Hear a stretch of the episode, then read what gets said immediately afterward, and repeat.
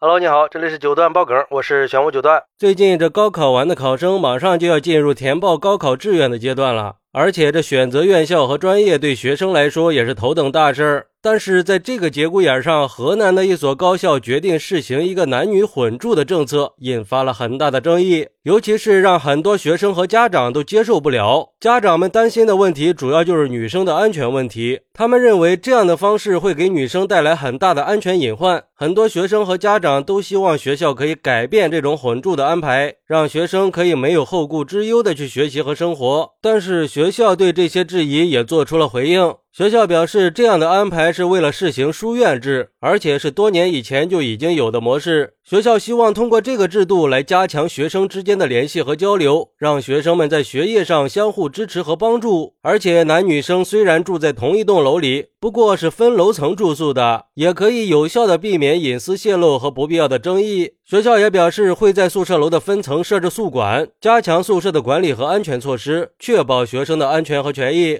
我去，这个听上去还是有些不可思议的。毕竟大学生都已经是成年人了，这种男女混住的模式确实会让很多学生很尴尬的。而对于这个事儿，有网友认为，想交流学术可以去教室呀，为什么非得要在同一座寝室楼里面交流呢？实在是想不通啊！这样真的挺危险的。我上学那会儿就发生过男生早上四点多闯进女生宿舍掐女生脖子的事儿，而且还不是男女混住，就是早上这个男生起来准备去餐厅的时候，发现女宿舍的楼门没有锁，就趁机进入了女生宿舍。当时这个事情闹得还挺大，我就想知道什么样的学校领导可以想出这么这个点子，到底是什么居心啊？这样的人应该开除公职，并且追究这所高校负责人的刑事责任，简直太荒唐了。还有网友认为，在大学期间，学生的住宿问题是非常重要的，宿舍可以说是大学生的第二个家了。而且宿舍属于生活区，学生回宿舍以后肯定是想放松休息的，在穿衣服方面都会比较随意。比如说夏天比较热，不管是男生还是女生，回到宿舍肯定都是穿的比较清凉，难免会暴露一些隐私，甚至有时候有一些紧急事情要处理，很可能会忘记换衣服。一旦男生和女生在楼道里面碰面了，那得多尴尬呀！我当年刚上大学的时候也遇到过这样的安排。男生住在一到三层，女生住在四到六层。后来有一天半夜，一个女生回来晚了，上楼梯的时候突然遇到一个裸男出来上厕所，把女生给吓的呀。然后很多女生就要求男生统一搬离，所以说混住确实是不太合适的。不过也有网友认为这很正常啊，不同的楼层而已嘛，也没啥不合适的。那些说三道四的，其实就是自己心里有鬼。现在很多高校都在实行书院制，不同技术专业的学生也确实可以很好的沟通交流学习。但是我觉得吧，这个学校试行的书院制也不至于让男女混住吧。而且这宿舍是睡觉休息的地方，不是学习的地方。关键是这学校说男女生不住在同一层楼里。那交流学习的时候不得在宿舍里边吗？